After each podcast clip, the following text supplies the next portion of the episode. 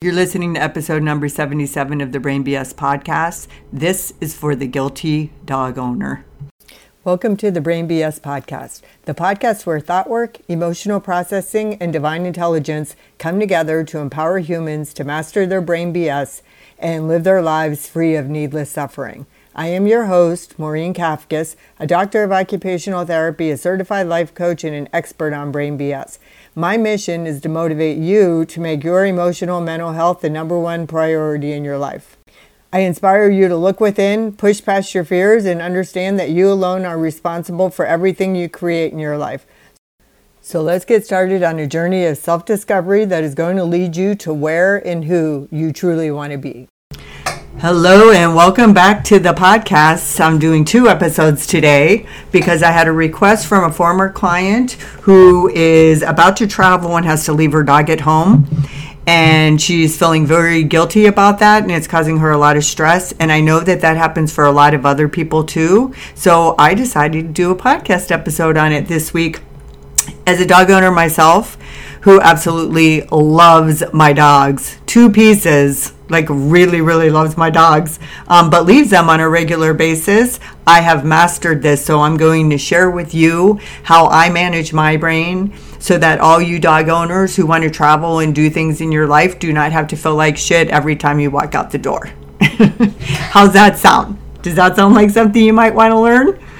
Okay so I just wrote a little list here. I'm kind of winging it here, but I wrote a list of a, a few of the topics that I want to cover. And if something comes up, you know, I'll I'll, I'll post something or whatever um, on Facebook or on the Brain BS page if some other ideas come up that I didn't address. But I believe that what I have for you here is going to be enough for you to live guilt free as a dog owner all right? I mean, but you have to cooperate with me here okay? So you you can't just listen to what i say and then just be like oh i mean you have to actually implement it and put it into practice.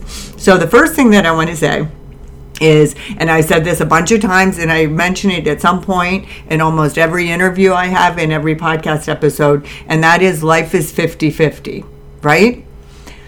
Shit happens in life no matter what. Doesn't matter who we are, and it doesn't matter if we're a human or an animal. Okay? There's no there's no um, exception to the rule. So there's no pet or animal that life is going to be good for all the time. It's not supposed to be good for them all the time. And we know that because it's not. Just like life isn't good for us all the time. So that's how we know it's not supposed to be good. So, and, and, and what is good, right?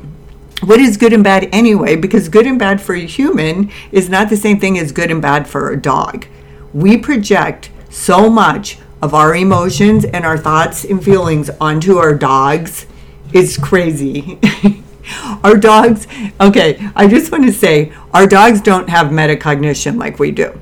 So they can't sit around and think about things the way do we do. They're not like sitting there thinking like I can't believe she decided to go out to dinner instead of coming home to hang out with me.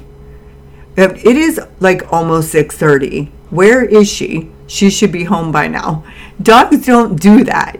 Now they so I, I people talk about this, right? So they don't they don't know time like we we do. They know when too much time has gone by, like if they have to pee, because they can feel it in their body. They know if they've been cramped in a room for a really long period of time because of the way their body feels. But they don't know how many hours it is. They don't know what you're doing. They don't know where you're at. And they're not mad at you and they're not upset with you and they're if they did anything while you were gone people think oh they're mad because i went out this is their way of getting back at me it's like no it's probably anxiety it's probably restlessness they don't know what they're doing but i promise you they're not trying to get even okay so really pay attention to how you're thinking about your dog and what they're thinking what they're doing and what their experience is and don't confuse it with your human experience because it's nothing like that Okay, so that's the first thing I want you to know. And then just remember, like, I always tell my dogs that they don't get out of this life without shit happening just like nobody else does. It's sometimes things just suck and that's just the way it is. And sometimes that's going to happen to them too. They're going to have diarrhea. They're going to be sick. We're going to have to go to the vet. They're going to have issues with different parts of their body. They're just going to experience that sort of thing. And that's part of the experience. So when we have pets, bad things are going to happen. And we just have to be prepared for that. Nothing is supposed to be good all the time. So we have to quit acting like it's a really big deal when they have to go to the vet because it's not any more than it's a really big deal when we have to go to the doctor. Now, sometimes it can turn into a big deal, but we don't have to make every time something happens feel like a big deal, if you hear what I'm saying. Okay? So let's just keep in mind shit's gonna happen. We don't have to add layers and layers of suffering to it by the judgments that we're having. Like, oh my God, I shouldn't have gone out. I shouldn't have done this. I'm a terrible pet owner. Oh my gosh, I should be home. My poor little dog is sitting there all by itself. Like that is called torture when you do that to yourself. And it's not necessary and it's not serving anybody and it's not serving your dog either. Because a guilty dog owner is not a good dog owner.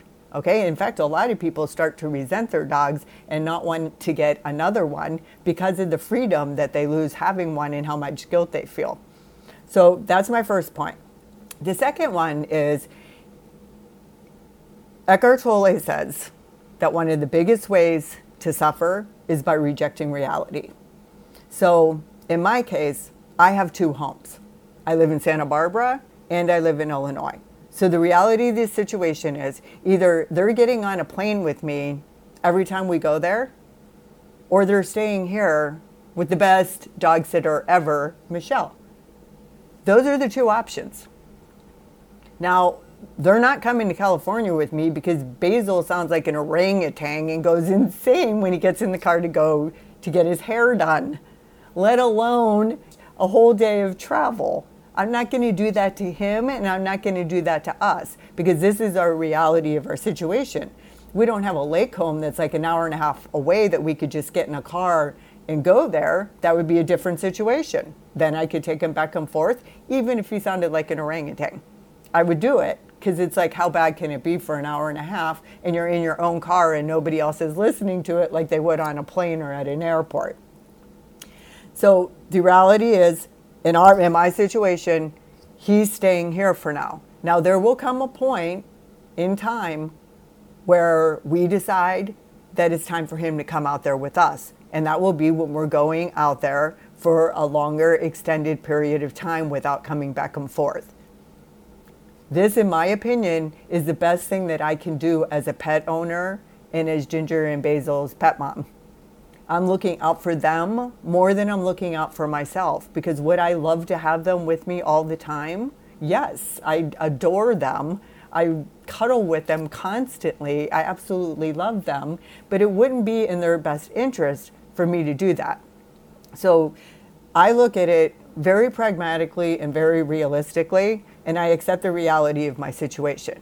Now, you have an option. Say you're getting ready to go somewhere, you have a big event, and you're going to be going far away, and there's no way the dog can come with you. And you're going to do something really special and really fun with your family. It's a big event, you know, let's just say like it's a wedding or something. And you're going to have this big event and it's overseas, and there's just literally no way the dog can go. So you have two choices you either, well, you take the dog with you, which is probably not very realistic. If you're having a big event and it's in another country, it would be kind of crazy. So then the other thing that you have to accept is that you are leaving and your dog is staying. And then you just, that's it. You accept that reality. There's no going back and forth over it. There's no, this is where should, could, and would comes in too and can cause a lot of problems. There's no going back and forth over it. There's no, like, oh my God, I feel so bad. Then I'm going to leave the dog. Oh my God, the dog's going to miss me so much. Oh my gosh, this is going to be, this is going to be so sad. This is going to be terrible. What's going to happen when I get back? Like, what's all the bad things that are going to happen because I'm leaving my dog to go do something wonderful with my family? So, you see how that's not helpful? Because that just adds to the suffering. It makes you feel even worse than you already do. And it's not serving anything unless you're just not going to go to the wedding. And I'm guessing that most of us would be going to the wedding. We're not going to skip a family wedding because of our dog.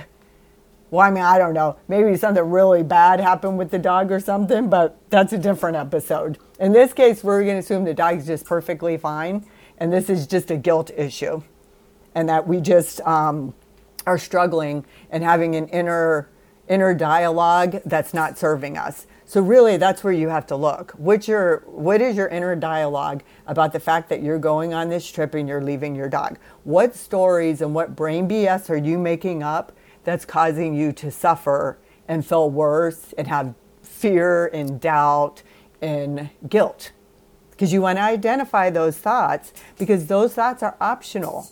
And we know that thoughts create feelings and those lead to actions and give us our results. So if you can pick thoughts that serve you, you're going to feel a lot better. And one of the best ways to do that is to ask yourself really powerful questions. So instead of saying, oh my God, what am I going to do if I don't get to see my dog for a long period of time? You're going to say, you're going to ask yourself something like, what can I do to make this more comfortable and an easier transition for me right now? Okay, so you see the difference because you, our brains want to answer our questions. So if we keep asking questions that make us feel like shit, then we're just going to keep feeling bad. The trick is, and Tony Robbins says this all the time, that the key to, well, he doesn't say it just like this, but the quality of your life is determined by the quality of your questions. So you have to ask yourself questions that are serving you, that are going to help you in this situation. So no matter what it is, right? Even if it's not your dog, whatever, whenever you have to leave someone to go somewhere to be with someone else and you have to leave someone behind, whether it's a human or it's an animal, you have to make your decision and then you have to commit to thinking thoughts that are going to serve that decision, that are going to make you feel good and to make you feel at peace about your decision.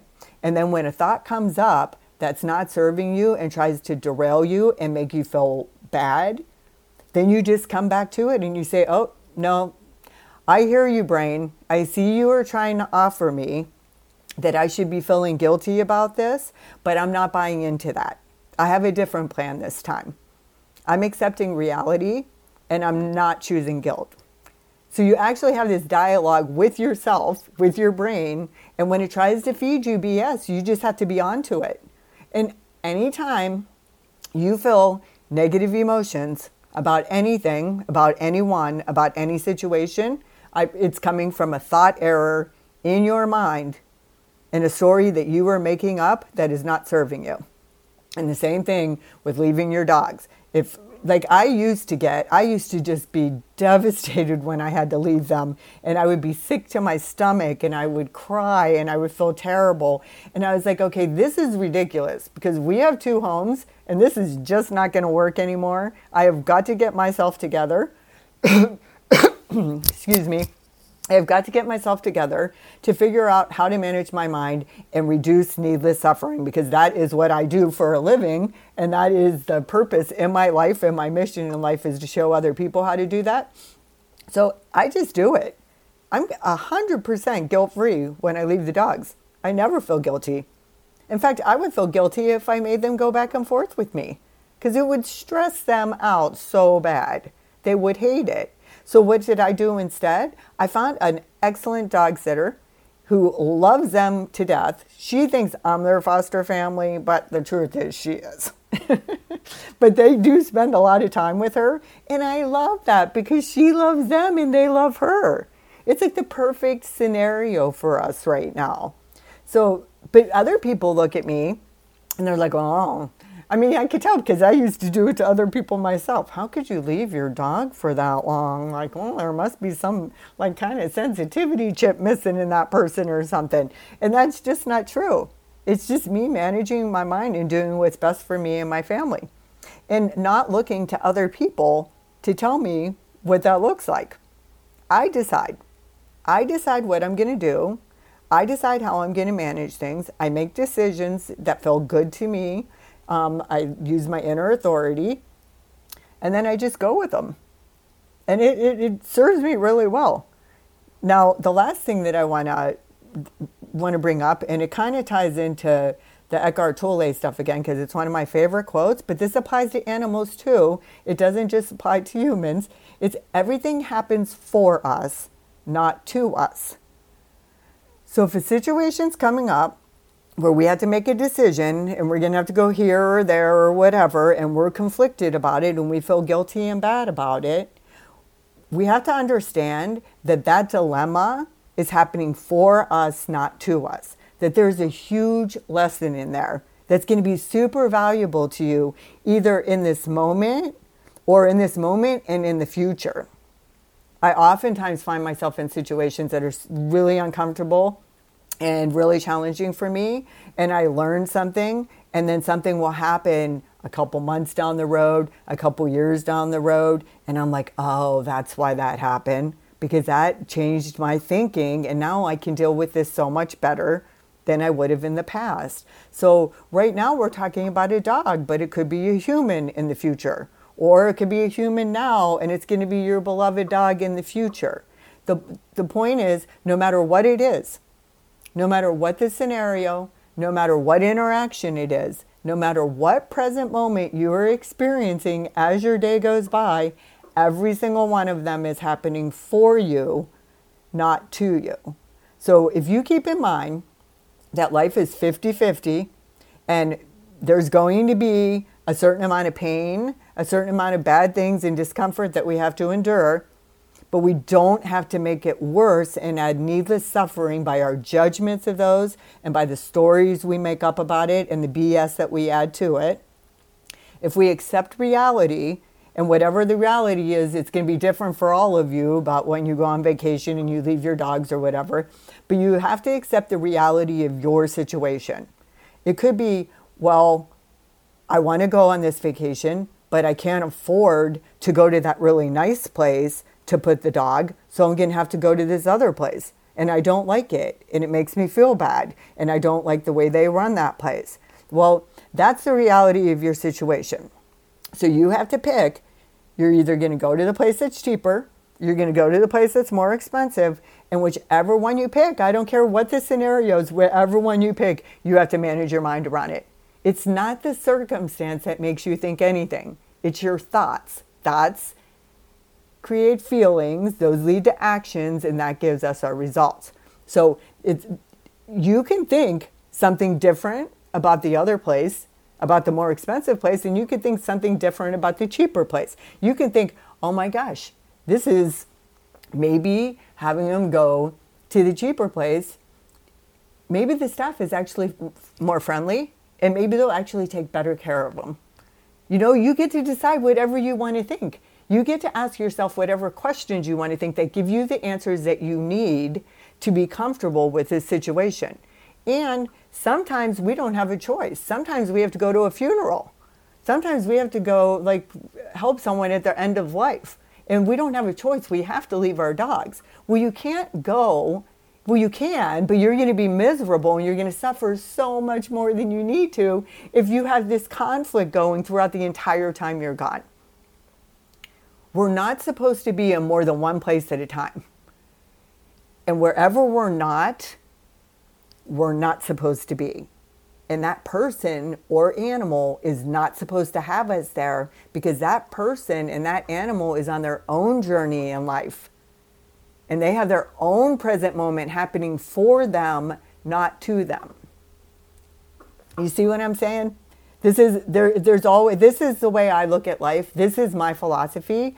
You might talk to somebody else and they have a different approach, but this is this is this is how you get peace of mind. This is how you reduce needless suffering by mastering your brain BS and not letting it run you. You run the BS. You tell the BS, okay, I'm on to you, not going to happen because this is my story that I'm telling myself now, and it's creating different results for me, and I don't feel guilty anymore.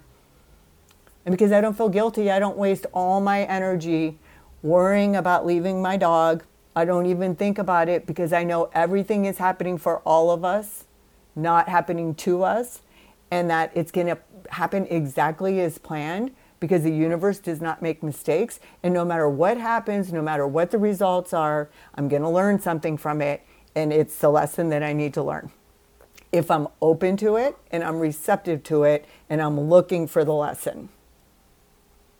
All right. And then just so, just to um, the last one, re- repeat the last one that there is no should, could, or would. So if you are someone who um, is struggling to pay for your pet's care and you wish you had more money, thinking constantly that you wish you had more money is also not helpful because that's not going to make you get more money. And if you look at it from universal law, it's going to keep you in the place of wanting more money, but not actually having more money. So you just have to accept your reality. There's no other alternative universe where anything is different. This is all perfect. It's perfect. There's nothing has gone wrong because you have to make a decision like this. And then you just go and you live your life. And then when something happens and you you learn, oh my gosh, I shouldn't have done that. It didn't work out you don't beat the crap out of yourself because you made a decision that you made your best effort in that moment to make a decision. You can't beat yourself up. You have to have love and compassion for yourself and understand that this is like all an experiment. It really is. It's all an experiment. It's like if I make this decision, it's like cause and effect with universal law. If I do this, then I'm going to get this.